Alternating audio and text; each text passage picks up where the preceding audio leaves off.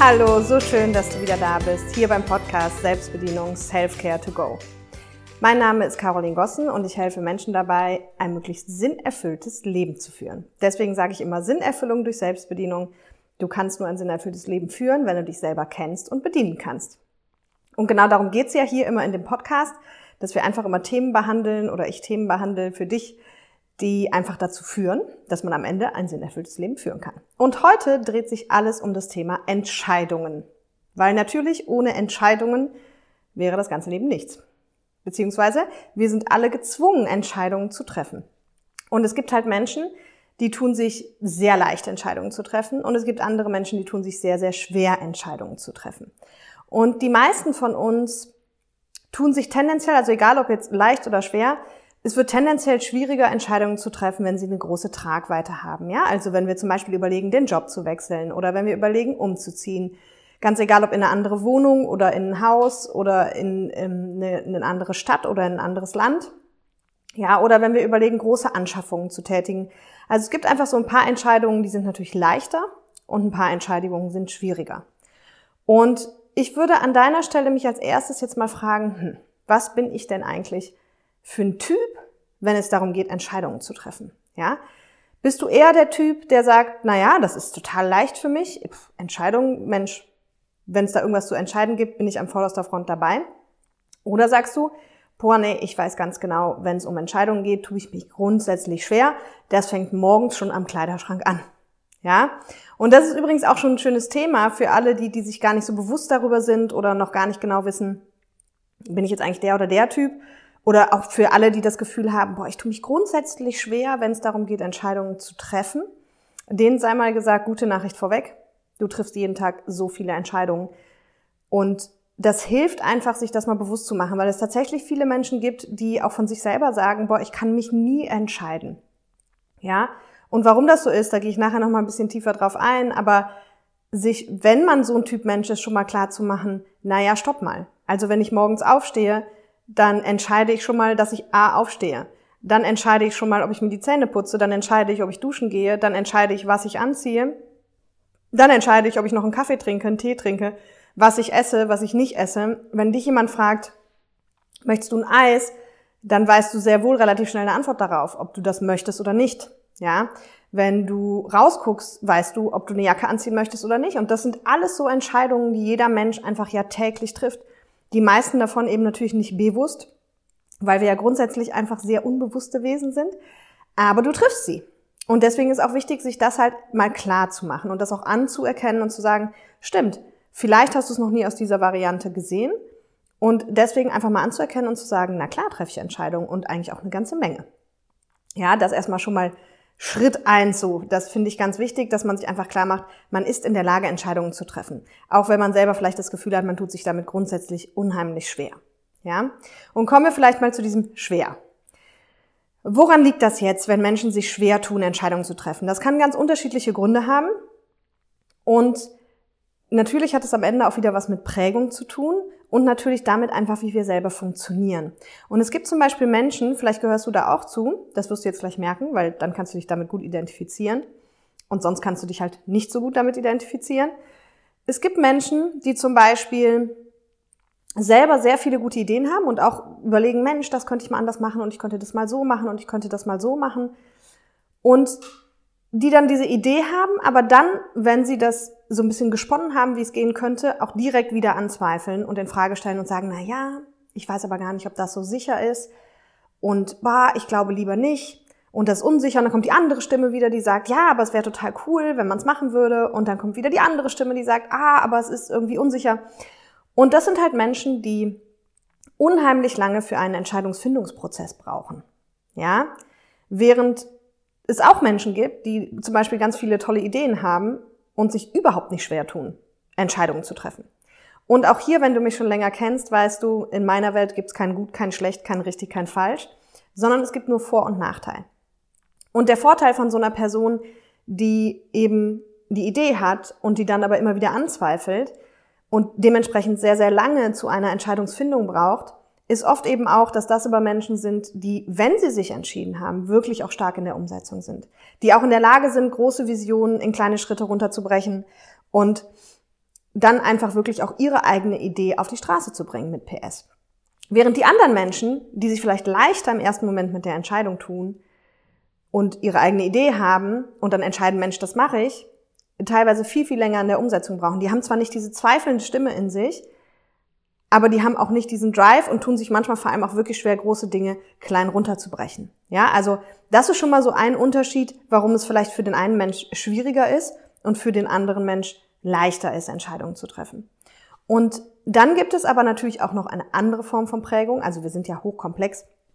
Und falls du hier neu bist, ist ganz wichtig zu wissen, dass ich mir eben zur Aufgabe gemacht habe, schwierige Sachverhalte bei Menschen möglichst einfach darzustellen. Also wenn du das Gefühl hast, wie gesagt, du bist hier neu und du kennst mich nicht, dass, dass dir die Beispiele manchmal zu platt sind oder so, dann sei dir einfach gesagt, das mache ich ganz bewusst, weil ich möchte, dass jeder Mensch das versteht, was ich sage. So, und der zweite, einer der zweiten Gründe, warum es schwierig sein kann, Entscheidungen zu treffen, ist natürlich unsere Glaubenssätze. Wenn du die Folge dazu noch nicht gehört hast, dann mach das, weil ich würde jetzt ungern hier wieder äh, im Detail erklären, was Glaubenssätze sind.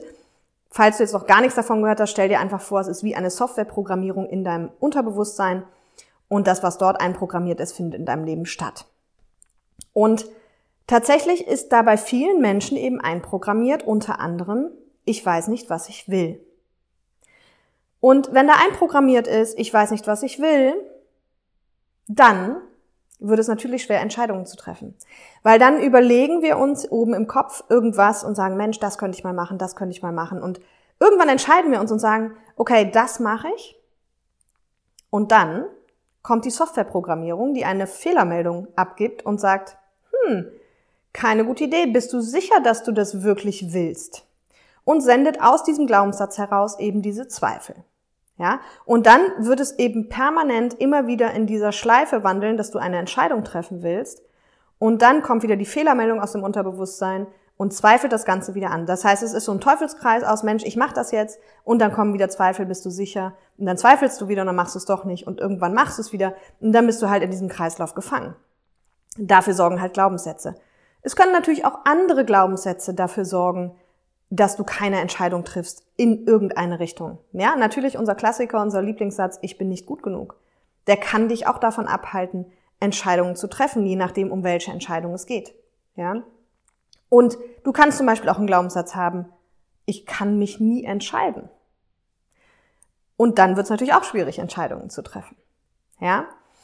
Und Grundsätzlich, also wie gesagt, wenn du vermutest, dass du da mit Glaubenssätzen zu tun hast, dann hör dir gerne die Folge dazu an, weil das ist jetzt eben nicht Thema dieser Folge, sondern hier geht es ja darum, wie können wir es vielleicht leichter machen, Entscheidungen zu treffen und vor allem auch gute Entscheidungen zu treffen. Und ich finde es immer wieder spannend, wenn, wenn Menschen, wenn es für Menschen eben darum geht, Entscheidungen zu treffen. Und oft sind viele Menschen dann überfordert. Ja, und auch hier natürlich geht es um Selbstbedienung, weil es geht ja darum, mich selber zu kennen und zu gucken, was hilft mir persönlich eigentlich dabei, eine Entscheidung zu treffen. Und es gibt Menschen, denen hilft es total, Zahlen, Daten, Fakten im Zusammenhang mit dieser Entscheidung sich erstmal aufzuschreiben, eine Liste zu machen, strukturiert zu überlegen, okay, was bedeutet das alles? Pro-Kontra-Liste, ne? die klassische Pro-Kontra-Liste, die ich auch sehr empfehlen kann. Ich persönlich arbeite nicht so viel damit, aber die kann ich sehr empfehlen und es ist halt einfach Typsache. Ja? Also einfach mal aufzulisten, okay, was sind die Vorteile, wenn ich diese Entscheidung treffe? Was sind die Nachteile, wenn ich diese Entscheidung treffe? Finde ich ein super Werkzeug, auch wenn ich es persönlich nicht so nutze, weil es einfach zu meinem Typ nicht so passt. Ja? Zu meinem Typ passt viel mehr, dass ich natürlich, oh Wunder, Überraschung, quatschen muss. also, ich brauche tatsächlich immer eine Ballwand. Das heißt, wenn ich wichtige Entscheidungen zu treffen habe, dann bespreche ich das mit den mir engsten Menschen von denen ich weiß, ganz wichtig, von denen ich weiß, dass sie grundsätzlich erstmal ehrlich sind und auch kritisch sind und wenn sie mich gut kennen, auch eben ja um meine Schwächen vielleicht wissen in Bezug auf Entscheidungen zu treffen. Also zum Beispiel, dass ich mich manchmal einfach total schnell mega begeistern lasse von irgendwas, ja, und dann vielleicht einfach manchmal zu vorschnell bin.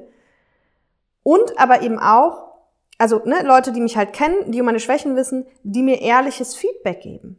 Ja, ganz wichtig. So, die auch sagen, hast du das und das mal zu Ende gedacht? Ja, und das ist auch so ein Punkt bei Entscheidungen treffen, der sehr, sehr wichtig ist, Themen zu Ende zu denken. Ja, was meine ich damit? So, es gibt Menschen, die nehmen sich immer wieder Projekte vor oder sagen, hey, ich habe hier eine super Idee. Beispiel, die sagen, hey, ich habe eine super Idee, ich mache einen Podcast. Und ehe du dich versiehst, fangen die an, diesen Podcast zu produzieren. Und jetzt sind sie mittendrin, oder sagen wir mal, sie haben die erste Folge veröffentlicht und super, und sind mittendrin und merken, hm, ach, das ist ja blöd. Wenn ich einen Podcast mache, dann muss ich ja regelmäßig Podcast-Folgen produzieren. Da habe ich eigentlich gar keine Lust zu. Ne? Übrigens an der Stelle, bei mir war das tatsächlich nicht so, weil eins meiner absoluten Devisen ist, Dinge zu Ende zu denken. Im Gegenteil, das ist der Grund, warum ich zwei Jahre lang äh, gebraucht habe, bis der Podcast wirklich an den Start ging. Weil ich tatsächlich keine Lust hatte, immer neuen Content zu produzieren und bis ich dann für mich den Weg gefunden habe, der es mir möglich macht. Ja, aber das ist ein klassisches Beispiel von nicht zu Ende gedacht. Oder Beispiel, wenn jemand sagt, ich kaufe mir ein Ferienhaus, auf Mallorca zum Beispiel, oder wo auch immer. Mallorca ist natürlich bei mir sehr präsent wegen den Seminaren. Und ich hoffe, dass wir bald wieder da sind. dann, und dann kauft er das, also beauftragt einen Makler und kauft das Haus. Dann hat er vielleicht nicht zu Ende gedacht, dass es da ganz viele rechtliche Dinge zu beachten gibt. Zum einen beim Kauf, zum anderen aber auch, wenn es nachher vielleicht um Renovierung geht. Vielleicht hat er auch nicht bedacht, dass er die Sprache gar nicht spricht. Und vielleicht hat er auch nicht bedacht, dass ein Ferienhaushalt auch bedeutet, wenn man dorthin kommt, das ist zwar schön, weil das ist immer wie nach Hause kommen, aber es gibt auch immer was zu tun. Und dann stellt er vielleicht ein Jahr später fest, Mensch, das hatte ich mir anders vorgestellt. Weil immer wenn ich komme, kann ich gar nicht relaxen, weil hier gibt's immer was zu tun. Ja, das meine ich mit zu Ende denken. Und bei mir ist übrigens so, also immer, ich suche ja immer diesen Austauschpartner. Und ich habe für mich auch festgestellt, dass es ganz oft so ist, dass es so blöd wie es klingt. Also ja, wichtig ist mir, dass die Leute ehrlich sind, dass die mich kennen, dass die kritisch Dinge hinterfragen. Aber oft ist es sogar so, und vielleicht bist du auch so ein Typ, dass ich nur eigentlich meine Idee jemandem erzählen muss, also theoretisch wirklich nur so als Ballwand. Und während ich darüber spreche, kommen mir ganz viele neue Ideen oder kommen mir eben ganz viele Themen, wo ich denke, hey, Achtung, da musst du einfach aufpassen, willst du das wirklich? Ja, das heißt, es geht viel weniger in meinem Fall jetzt um den Input, den mein Gegenüber mir gibt, sondern für mich ist viel wichtiger, es einfach laut mit jemand zu besprechen, weil mir dann wieder ganz viele neue Ideen oder eben kritische Themen kommen, die mir bei der Entscheidungsfindung helfen. Ja? So, also da, und wie gesagt, das ist Typsache. Es kann auch wirklich sein, dass es für dich besser ist, die Liste zu schreiben. Ja? Aber was mir halt ein ganz wichtiges Anliegen ist und weswegen ich auch in der Hauptsache diese Folge mache, ist, weil ich in dem Laufe der Zeit und in den Coachings festgestellt habe, dass viele Menschen sich scheuen, Entscheidungen zu treffen oder wirklich auch vermeiden, Entscheidungen zu treffen und dann lieber alles beim Alten lassen, ja, also schön in der Komfortzone bleiben, wozu es auch noch eine Folge gibt, vielleicht sogar schon die nächste, mal gucken, ähm, weil sie einfach nicht die nötigen Werkzeuge haben, an der Hand haben, um Entscheidungen zu treffen, ja, und ein für mich eines der allerwichtigsten Werkzeuge, was ich dir auch einfach wirklich, das kann ich jedem Typen nur empfehlen. Ja, also egal, ob du jetzt eher so der, ich spreche lieber mit Menschen drüber oder ich schreibe mir lieber alles auf. Nutze bitte das folgende Werkzeug, weil das sorgt auch dafür automatisch, dass du die Themen zu Ende denkst. Und zwar, und das wird dir vielleicht auch gar nicht neu sein, aber du frag dich mal, das habe ich letztens in dem Live-Workshop auch gesagt und den Satz habe ich das erste Mal von Tobi Beck gehört. Ich weiß nicht, ob er ihn auch wirklich erfunden hat, aber ich finde ihn einfach wunderschön. Frag dich bei allem, was du hörst in deinem Leben, ja, immer, wenn du denkst, so, ich kann, das kenne ich ja schon. Ja, und da hat er gesagt, das kenne ich schon, heißt noch nicht, das kann ich schon. Und das ist ein elementarer Unterschied. Und wenn du für dich zu dem Ergebnis kommst, wenn du Dinge hörst, das kenne ich schon, frag dich einfach direkt, kannst du das schon? Und wenn du es nicht kannst, dann kannst du es dir gerne nochmal anhören. Weil dann dann steigt die Wahrscheinlichkeit, dass du es vielleicht danach kannst. Ja? So, und jetzt zurück zu dem Werkzeug, das du vielleicht schon mal gehört hast und das mache ich konsequent. Das ist bei mir wirklich schon Automatismus, wenn es darum geht, Entscheidungen zu treffen. Ich frage mich immer, was ist der Best Case, was ist der Worst Case und was ist der Middle Case, der passieren kann. Also, was passiert im besten Fall, wenn ich es mache? Was passiert im schlimmsten Fall? Und was passiert im mittleren Fall? Und eigentlich mache ich meistens, kürze ich den besten Fall irgendwie ab also ich denke da kurz drüber nach, aber im besten Fall, wenn es im besten Fall läuft, kann ja nicht viel passieren. Ja, weil im besten Fall bin ich halt glücklich mit der Entscheidung, bin froh, dass ich es gemacht habe und so weiter und fühle mich einfach gut. Das heißt, der wichtigste Fall, über den wir wirklich dringend nachdenken sollten, wäre, was ist der schlechteste Fall? Und auch der mittlere, aber vor allem der schlechteste. Und an alle Positivdenker, die jetzt sagen, na ja, aber was soll ich mir denn jetzt Horrorszenarien ausmalen? Darum geht's ja nicht. Es geht darum, dass du dich selber wirklich für dich in der Lage bist, gute Entscheidungen zu treffen. Und die kannst du nur treffen, wenn du weißt, was passiert eigentlich im schlimmsten Fall, wenn ich das tue. Ja?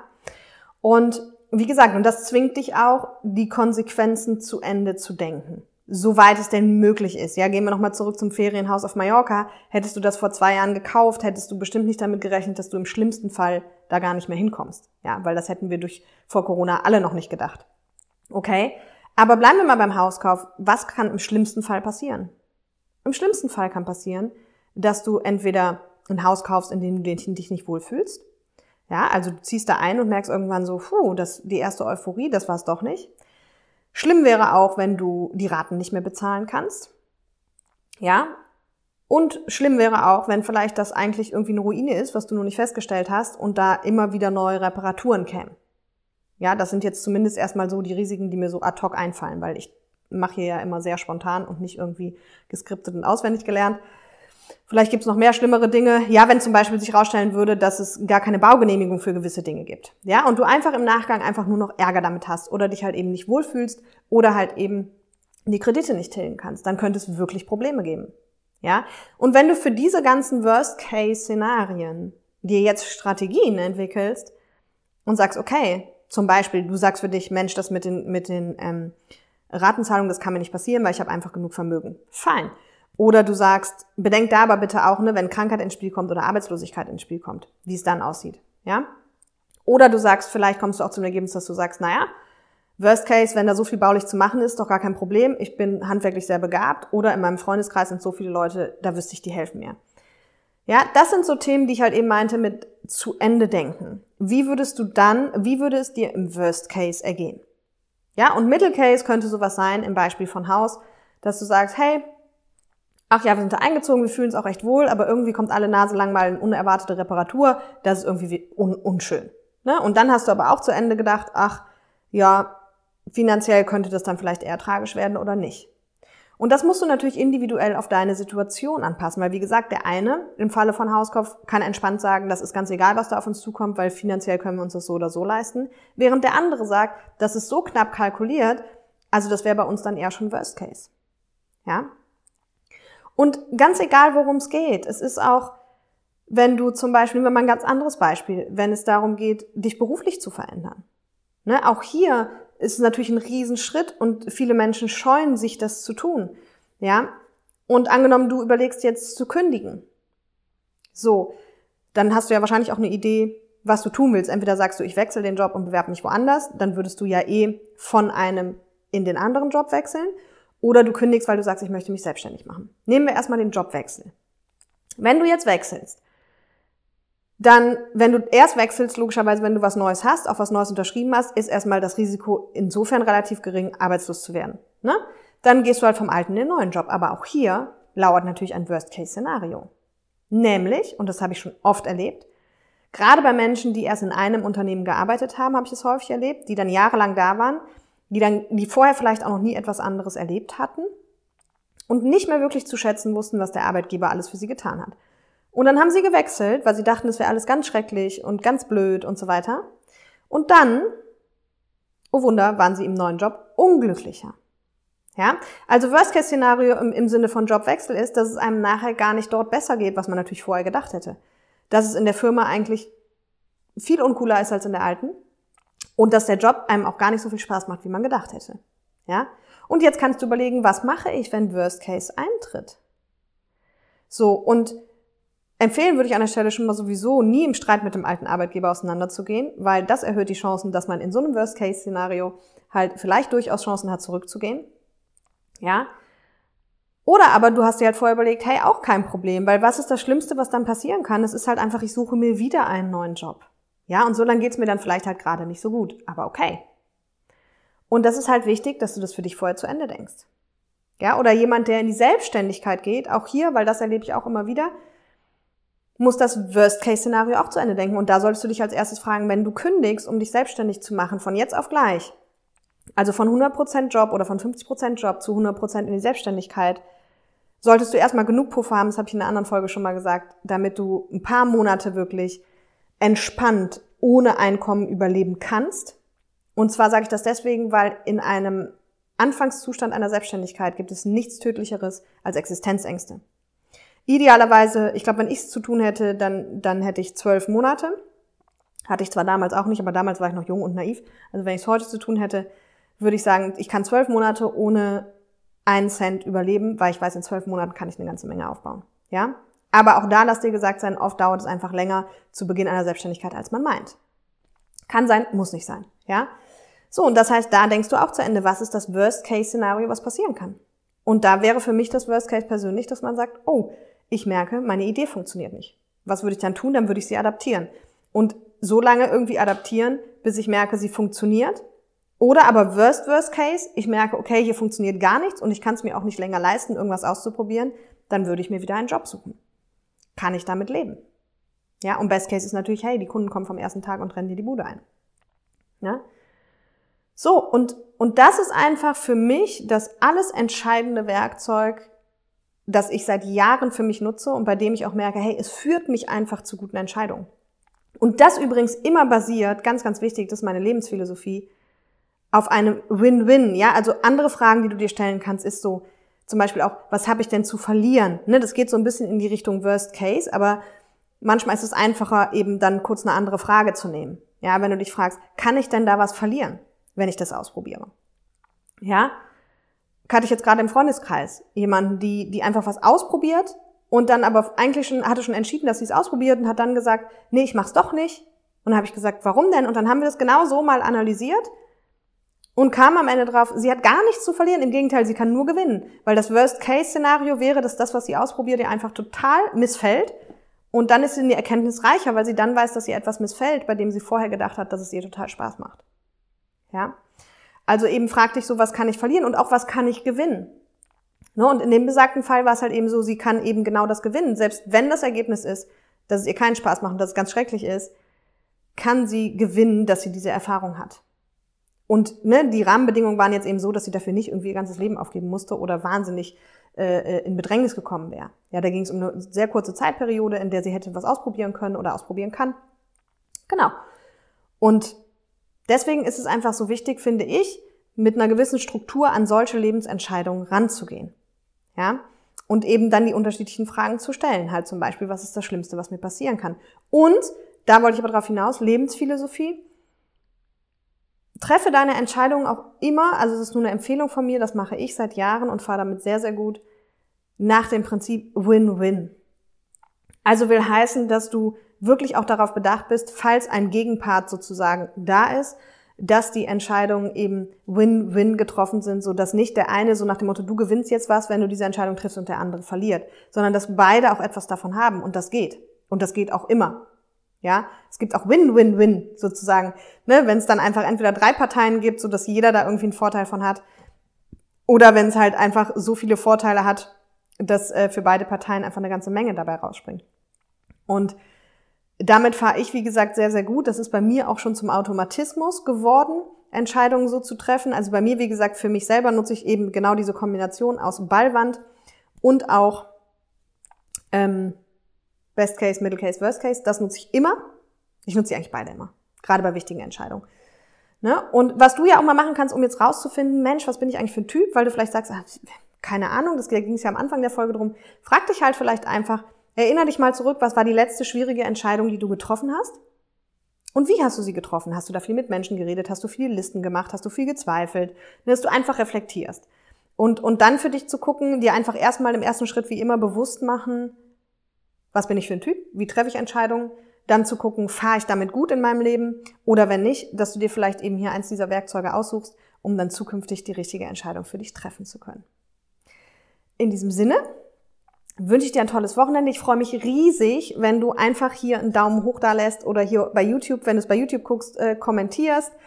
Oder auch, es gibt ja immer Posts zu den Podcast-Folgen, also immer auf Instagram oder auf Facebook unter Caroline Gossen oder Talent Mensch findest du einen Post zu der aktuellen Podcast-Folge und da würde ich mich riesig freuen, wenn du auch deine Erkenntnisse, deine größte Erkenntnis aus der Folge mit mir teilst. Oder mir einfach, wenn dir das gefallen hat, eine 5-Sterne-Rezension bei iTunes auch schreibst. Da freue ich mich auch wahnsinnig. In diesem Sinne, hab ein tolles Wochenende und bis zum nächsten Mal.